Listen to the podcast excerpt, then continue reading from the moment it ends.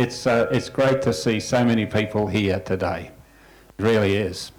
And it's exciting for me, and it's exciting for our church family, because we've been praying for this to come about for some time now.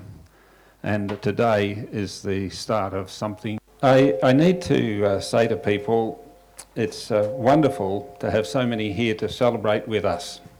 And while it's not mandatory to wear masks outside, our recommendation is that if you're willing to do that, it's helpful for everyone else. And it's because I know around you, half metres away. You know? In order to protect each other, we encourage each of us here to maintain the 1.5 metre social distancing when moving around after the service. And wear face masks if you're unable to do that. We have face masks available on the welcome table and plenty of hand sanitizer too. That's not for your face, by the way.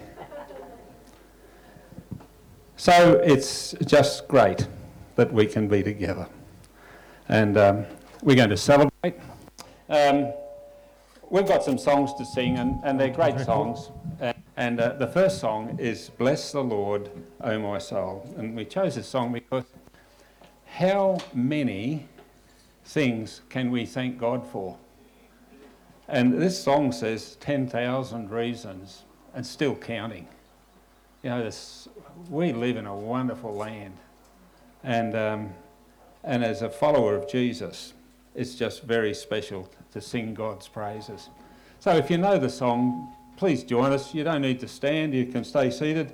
The words are all in the order of service you've been given. And we've got some folk who are going to come and help us sing. Levi is going to do his thing on the drums. Is that going to work? I don't know. Well, we'll see. We will. It's turned on.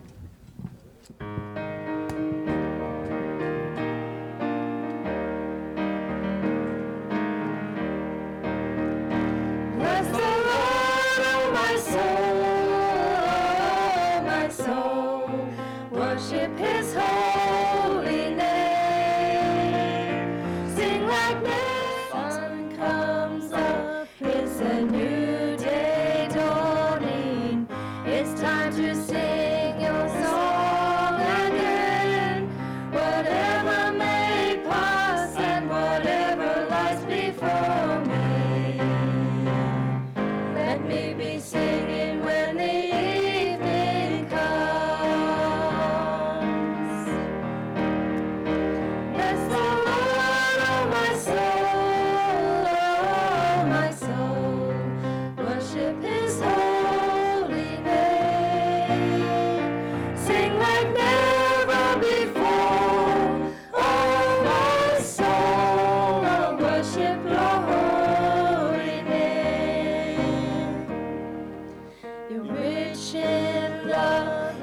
slow to anger, your name is great and your heart is kind. For all your goodness I will keep on singing. 10,000 reasons for my heart to find. Bless the Lord, oh my soul. Worship his holy name. Sing like never before. Oh, my soul, I worship your holy name. And on that day when my strength is failing, the end draws near and my time has come. Still my soul will sing your praise unending. 10,000 years and then forevermore. Bless the Lord, oh my soul, worship his holy name.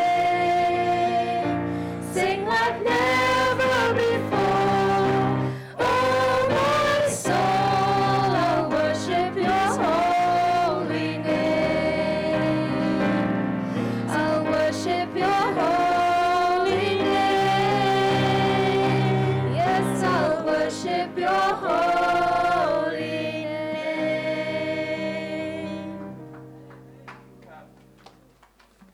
It's a great song, isn't it? And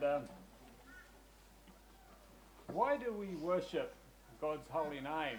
What specifically is about? Yeah, He made us. He know that. We know that. But one of the big things is that God loves us. He loves you. He loves me. He loves this whole world. He doesn't love what we do, but He loves people.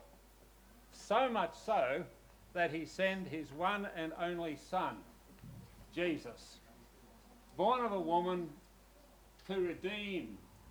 And that's what Jesus did. And this next song reminds us of just how much God loves us. I love to say, how much does God love us? This much. When Jesus died on the cross for you and for me, that's how much He loves us. Let's sing this song.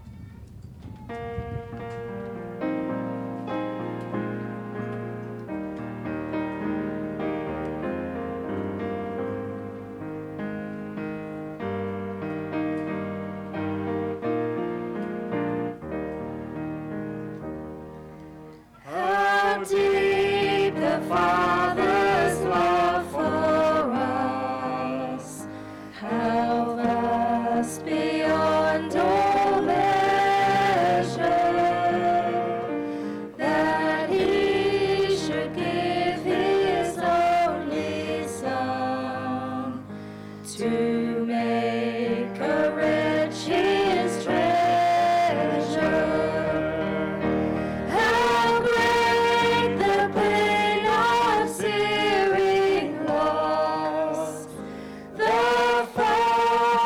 Turns His face away, as wounds which by the chosen one bring many sons to glory.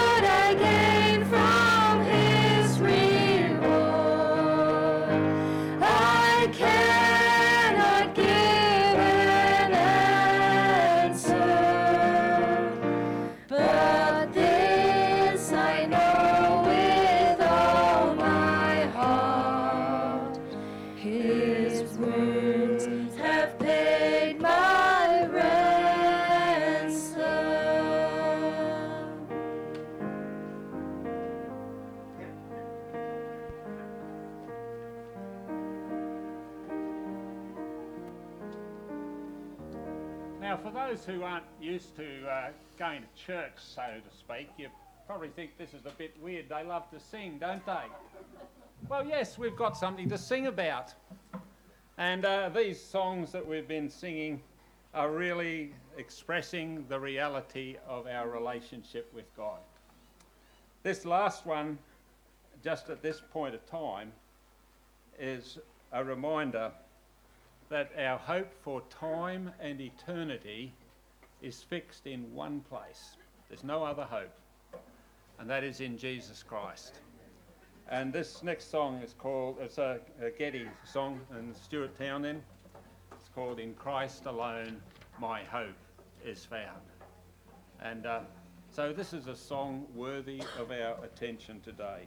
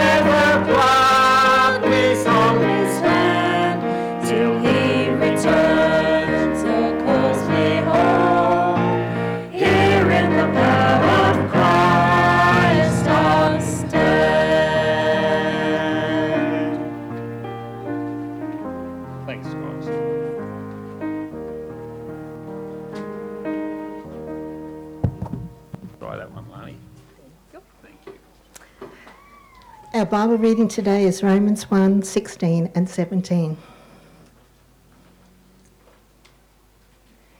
For I am not ashamed of the gospel, because it is the power of God that brings salvation to everyone who believes, first to the Jew and then to the Gentile. For in the gospel the righteousness of God is revealed, a righteousness that is by faith from first to last, just as it is written, the righteous will live by faith. Thank you. Amen. Well, according to the program that you have in your hands, we are now to hear a message from Matthew Bissett. Matt, thank you. And if that doesn't work, you'd better try this one. It'll fit right in. Get this off. Thanks.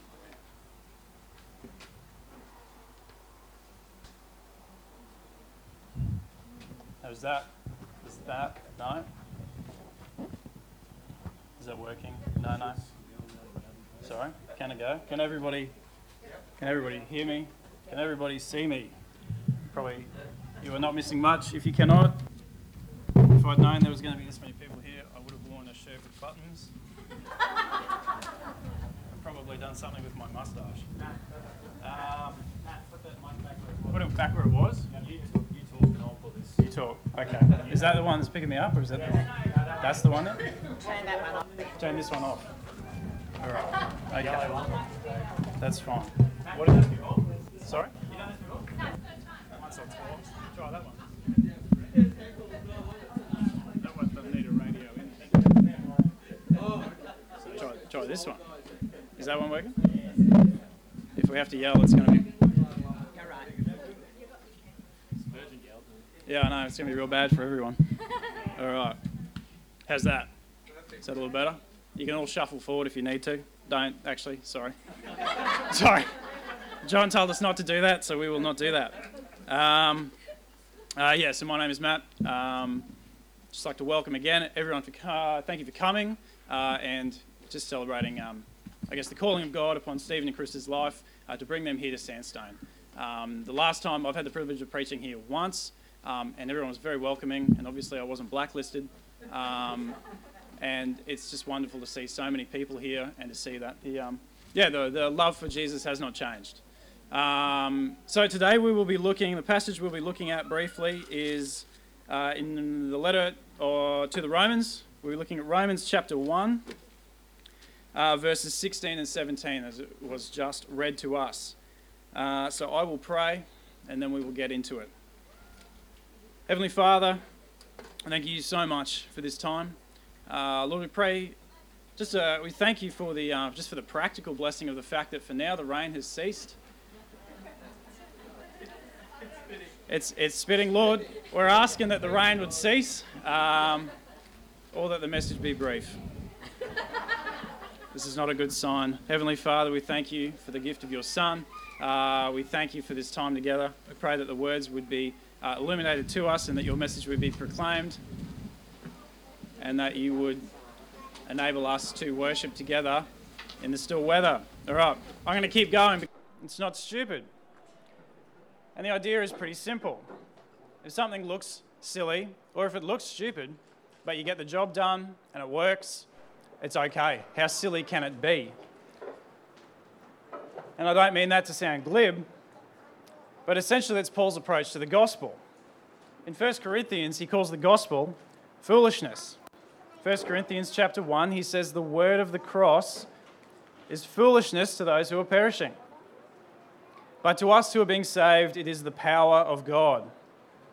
We see in verse 16, Paul says, "For I am not ashamed of the gospel, for it is the power of God for salvation to everyone who believes." He's not ashamed. Now, I know as Christians especially, we would never really admit to being ashamed of the gospel.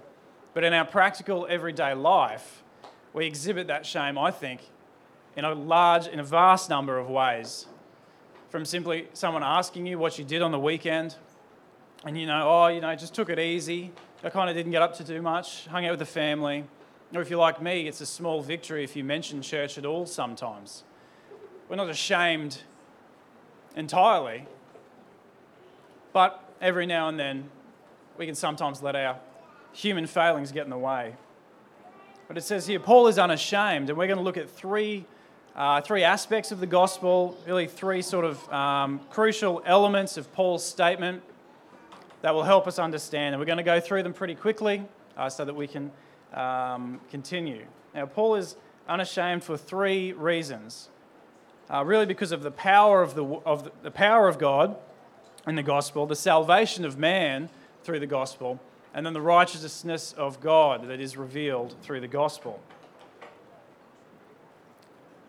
Firstly, we want to know what Paul means when he says the gospel.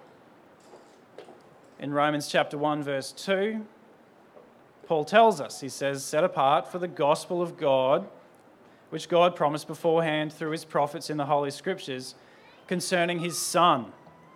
The gospel is Jesus Christ. The gospel is the Son, who was declared to be the Son of God in power, according to the Spirit of holiness by his resurrection from the dead. And in essence, that is Paul's gospel. It is Jesus Christ resurrected from the dead. And we would have to admit that it sounds a little silly. We don't see people coming back to life. Jesus Christ, born of a virgin, prophesied for 1,000 years before, comes to earth as a carpenter's son in a small town in the middle of nowhere, gathers a following of nothing, and then dies on a cross, perhaps the worst, most torturous way to go that's ever been invented. Shunned by his people, shunned by the Romans as well. But that is who we worship. Paul says it's foolish, and I think we would have to admit that if we're trying to explain the gospel to our friends, and I mean, I struggled with it this week, sometimes it is hard to explain without feeling foolish. But he says there is no shame in presenting the gospel of God for two reasons.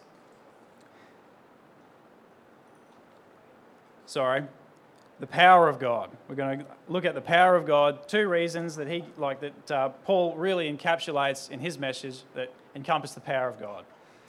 Firstly, God created the world. Paul says that in verse 19. For his invisible attributes, namely his eternal power and divine nature, have been clearly perceived ever since the creation of the world. Paul says, I'm not ashamed of the gospel because the God that wrote it made the world, made the universe, created the heavens and the earth. How could you be ashamed? On the road to Damascus, he says, I'm not ashamed to talk about Jesus because I know that he did not stay dead. And we know that Christ didn't stay dead. There are hundreds of witnesses. We have the texts. We have historical records. We know that Christ is risen. Paul is very clear on the gospel. He is unashamed because he knows that Jesus Christ, when he died on the cross, did not stay dead, but rose again 3 days later. How can we be ashamed of the message if we know that it's true? We wouldn't be. The same power that brought the world into being brought Jesus back from the dead. And Paul says, this is the gospel that I preach, the gospel of this Christ, the gospel of this Jesus. And Paul himself is the example. For those of you who aren't familiar with it, Paul was a Pharisee, towards the beginning of his life before he became an apostle. His chief end in life at that time was to find Christians and to put them to death, to imprison them, to persecute them. This is Paul's aim in life before he met Jesus. He's unashamed of the gospel because he's seen the power of the transformation that it brings in his own life. He is radically changed. I've had the pleasure of knowing Steve and Carissa for over a decade, and even in that time, I've seen a radical transformation. Have Steve in a suit on a Sunday afternoon at church in the rain, and for him to be probably ecstatic about it is a change. He is unashamed. And I know Carissa is unashamed of the gospel because half of you are here because you got your hair cut once and you just have ended up here. You're still not sure how, but that's the gospel. Paul is unashamed, because these two demonstrate the exact same thing. So, that is the power of God. That is what he says, carries the message, carries it forward. But it's not just that. He says, I'm not ashamed of the gospel, for it is the power of God for salvation to everyone who believes. There is an other-centeredness in the mission of Paul. Okay, the gospel message carries with it an obligation to share, to take it forward, to carry it forward. He knows that it is the only way for the people that he knows to be saved. Now, salvation is a Christian word. It essentially just means to be rescued, to be delivered. If you're familiar with the story of the Exodus from Egypt, we have the Israelites trapped in Egypt under the rule of Pharaoh. We have the 10 plagues. Ultimately, Pharaoh lets the people go, Well, we were to sing a song now, but we won't, just due to the wet weather we've had. I'm just wanting to read one verse of that song, though, the last verse. It says, "But drops of grief can ne'er repay the debt of love I owe. Here, Lord, I give myself away, it's all that I can do. Alas, and did my Saviour bleed, and did my Sovereign die, amazing pity, grace unknown, and love beyond degree." That, to me, is the heart of the gospel. There's a debt I can never repay. God loves me. Brother Stoodley, Colin, I'm going to hand this straight over to you now. Colin Stoodley. Colin has been a friend of this church for a long time. We're glad you're here, brother. Well, thank you very much. It's wonderful to be here, especially because of this moment. Any time when a local church discerns by the leading of the Spirit that someone carries the call to lead in the proclamation of the gospel and to encourage the saints, it's an important day. Having been a pastor for 43 years, I can tell you, it never gets old. It never gets old, and it's always good. And so I would just like to thank you, thank the leadership of the church, because I realise that most of you didn't get a choice in me doing this. So thanks to the leadership of the church for inviting me. And this is the moment when we formally acknowledge the call and the gifts of our brother. And we set him aside to fulfil the commands of the gospel in this place. And there are several aspects to it, and you see it there on the outline. It's appropriate for us at this point always, usually in induction, is to hear from one of the leadership to describe the process that's been undergone by the church. I do pay my own personal tribute to the leadership for the manner in which they conducted their search. So would Rod come and share a testimony? Thanks, Rod. I can take this off. Thank you, Colin. You must be a great guy, Colin. My dad's name's Colin, and my grandson's name is Colin. So there you go. Absolutely. So it's a privilege to get up here and share a bit of the journey that the pastoral search team and the leadership team has gone through in bringing this bloke here to minister at Sandstone Point. So I'm going to share our perspective, and then Steve will get up and share, or Steve and Carissa, whichever it is, will come up and share their perspective. So we started this journey on Monday the 26th of July. The pastoral search team was made up of John Nicole, who's somewhere in here, up the back there, Dennis Tams, over there, Judy Haig, and myself, Rod Van Damme. Dan Lyons, who's hiding out there, was recommended to us as someone who's experienced with other churches in this process, and he was a great support and a great help, and I want to thank you, Dan, for your wisdom. Clap, he's clapping, yeah. And it's been invaluable, your input to this time. I was a bit frustrated with him through the process because he wouldn't tell us who the person was. And he said, "I'm not going to tell you." But the great thing was, once we had made the decision who we felt God was putting forward for us, Dan acknowledged that and he said, "Yes, you made the right decision."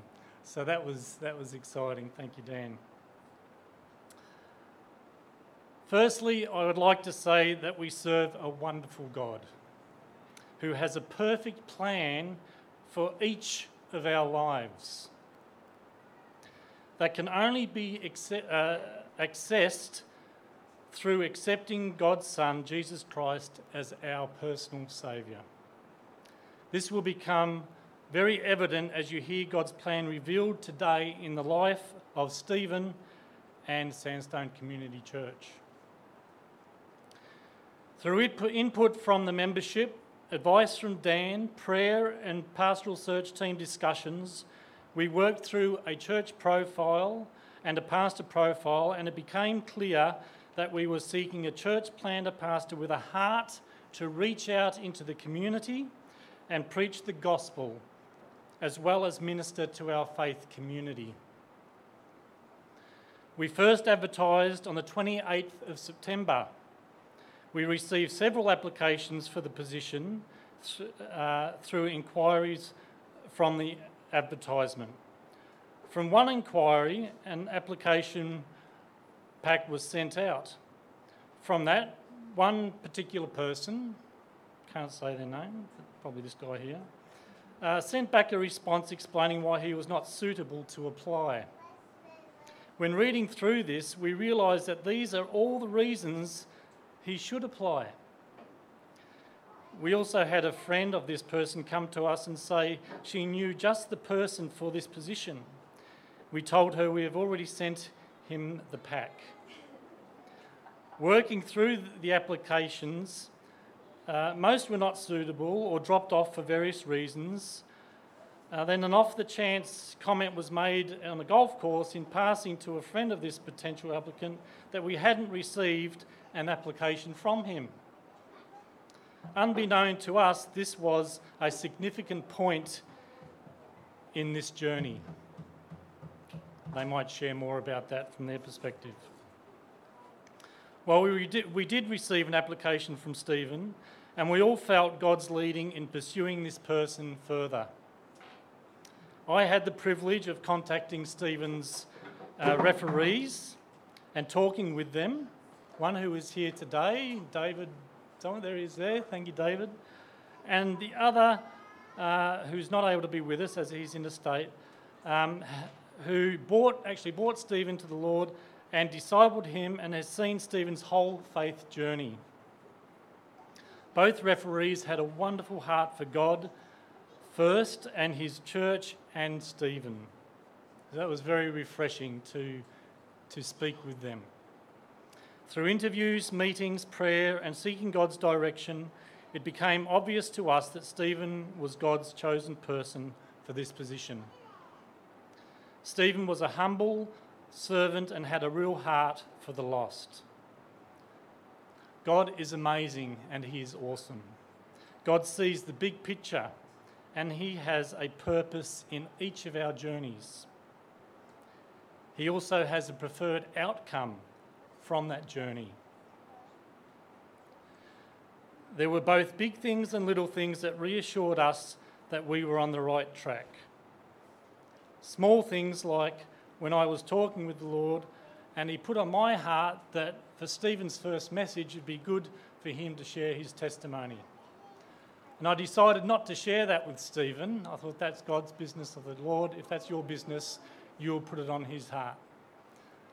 A day or two later, Stephen rings me and says, "Rod, what do you think about me sharing my testimony for my first sermon?" Now that it just showed me God's hand. He's in all of this intricately, his plan, and he'll bring it to pass. All we've got to do is trust him.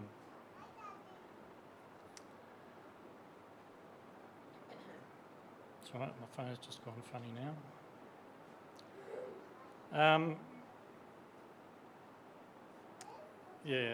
That's pretty much it. When we seek God's will in our life, he will never let us down. We have great expectations because Stephen loves and serves a great God. So, thank you. As you can see from the guidance you have for us, you have before you, we're going to hear from Stephen and Carissa now, so I invite you to come.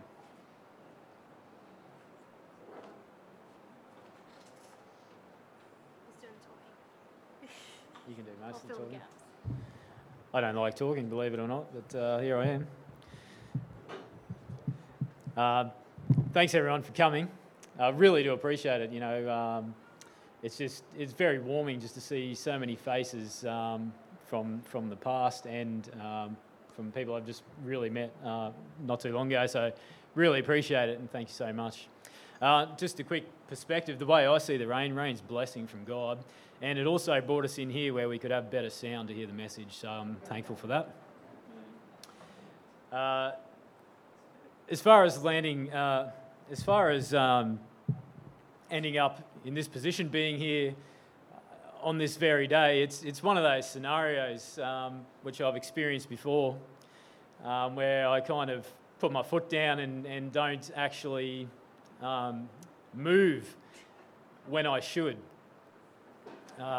One example is when I went to Bible college preaching class. I didn't know you had to do it. I thought it was opt-in. I was actually such a young Christian, I didn't totally get what Bible college was about. But anyway, I thought preaching was opt-in, and I'd put my foot down. I'm like, I'll do all the rest, but I'm not going to preach. No way. The first thing I ended up doing in church service was preaching, which came from a few well-intentioned nudges from a mentor of mine. And this is sort of another example of that.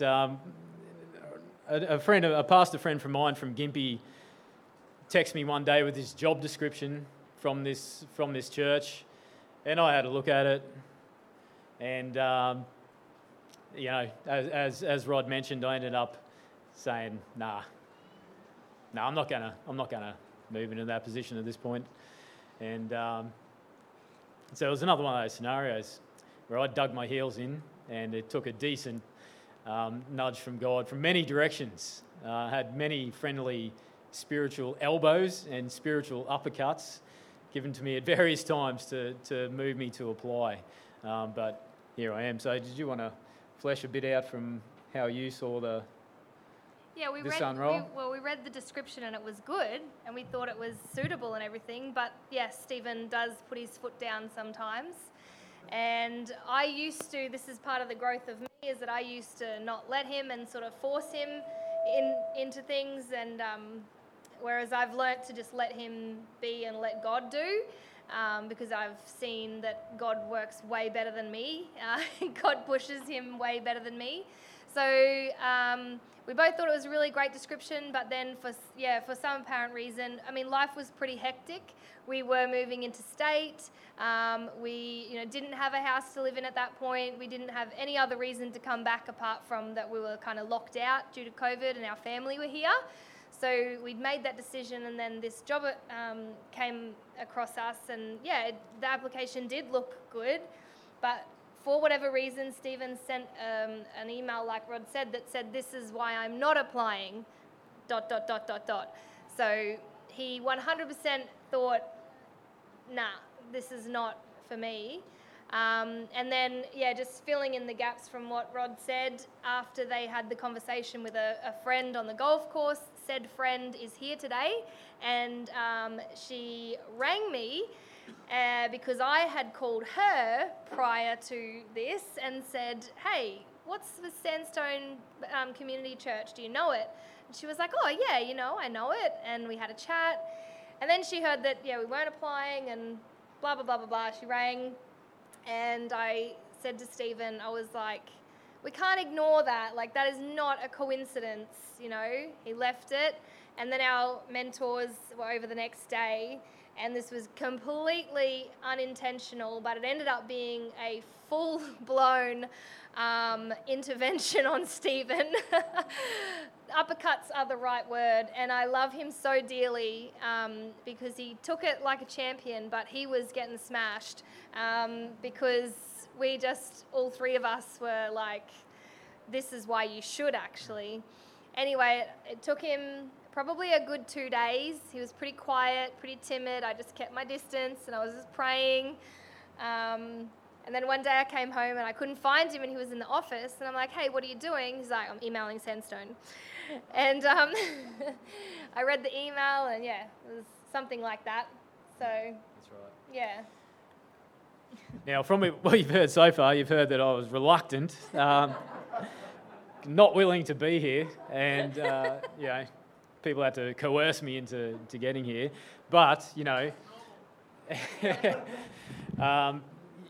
from that point, I start to actually sit down and really, open myself to the possibility of me being the right fit And to the point now where, you know, just more things were happening, more people. There was other people, other pastors from around the place who contacted us or through other people and said, hey, have you seen this job description? It's basically written for Stephen.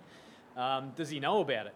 And so more things went on like that, to the point where I'm like, I just have to run with this now and see where God takes it. So, and I think that's one of the best things, is that Stephen wasn't applying for this in such hope of getting it, if that makes sense. Like, he wasn't trying to put his best forward. He was just being completely and utterly open and honest. And so for God to lead it so clearly and lead us here, once he put Sandstone Community Church on our hearts, like, it's been very clear and evident that this is now our home. So that's cool. Like, it wasn't, we weren't searching for it, you know. God really did the work of putting us here, and I think that's just the best way it can be. Mm. Absolutely. Yeah. Well said, that'll do.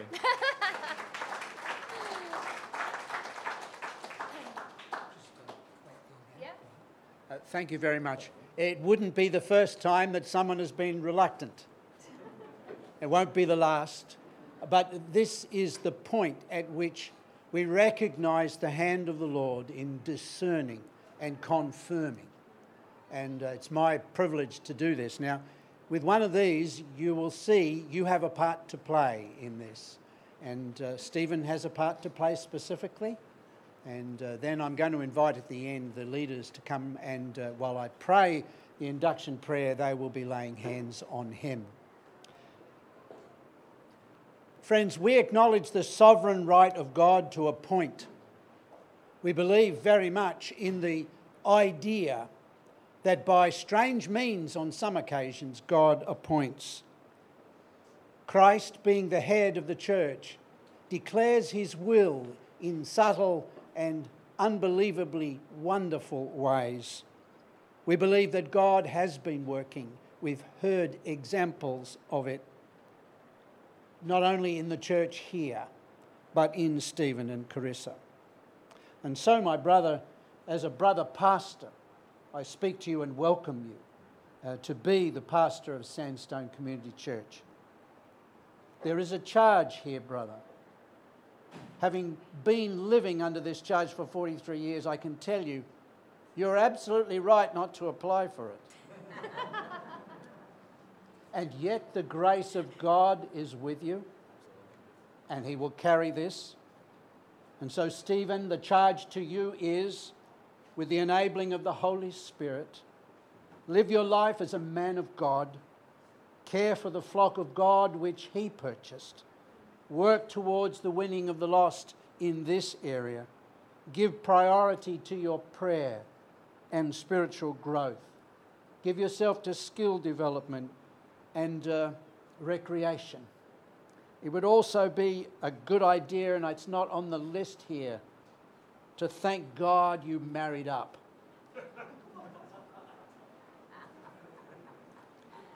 The challenge before you is great, but my charge to you is, trust that the living God will be able in your life. I invite you to make the response as it's written there before you. Thank you. Yes, I will do. Believing that I'm called to this ministry, and I commit myself to carry out this responsibility by the grace of God, who I give thanks to. Now, this is your part. I'm going to invite you to stand now. I'm going to ask you a series of questions. Please, you may stand. And then at the end of that, I'm going to invite you to use the words of the affirmation, the response there, that are on your order of service. Will you, as the congregation of Sandstone Community Church, receive Stephen as your pastor? Will you receive the word of God from him in meekness and in love, and working together with him by faith and prayer for the honour of the Lord Jesus Christ? Encourage him and honour him in the Lord. Congregation, would you please affirm your commitment now?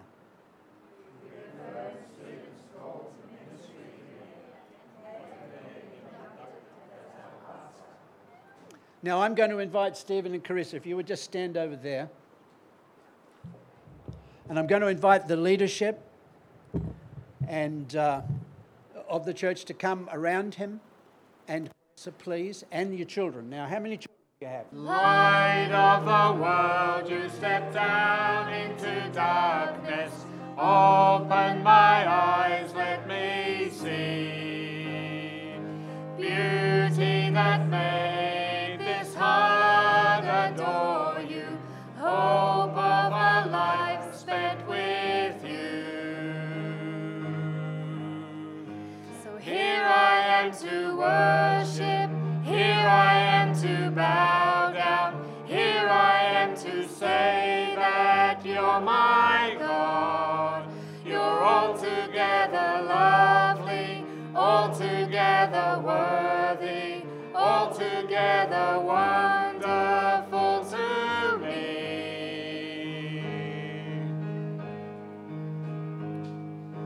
King of my days, oh so highly exalted, all that's in heaven above.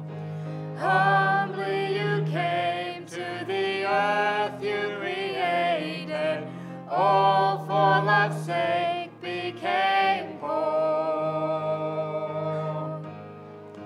So here I am to worship, here I am to bow down, here I am to say that you're my God. You're altogether lovely, altogether worthy, altogether wonderful to me.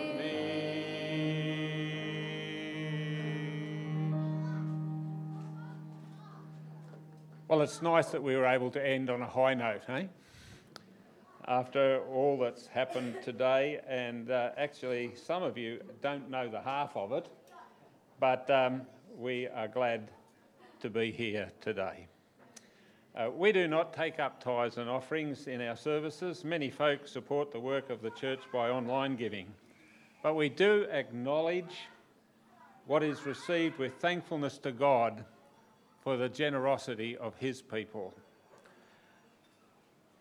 We're delighted at the number of folk who have been here today. Thank you for coming. It's been very special. We meet at 4:00 every Sunday afternoon, and we invite you to come back next week. That would be great. One of those impossible dreams right now, but it's been a delight to have you here to meet and greet our new pastor and his family. Please stay for light refreshments. I'm sure there'll be plenty for everyone.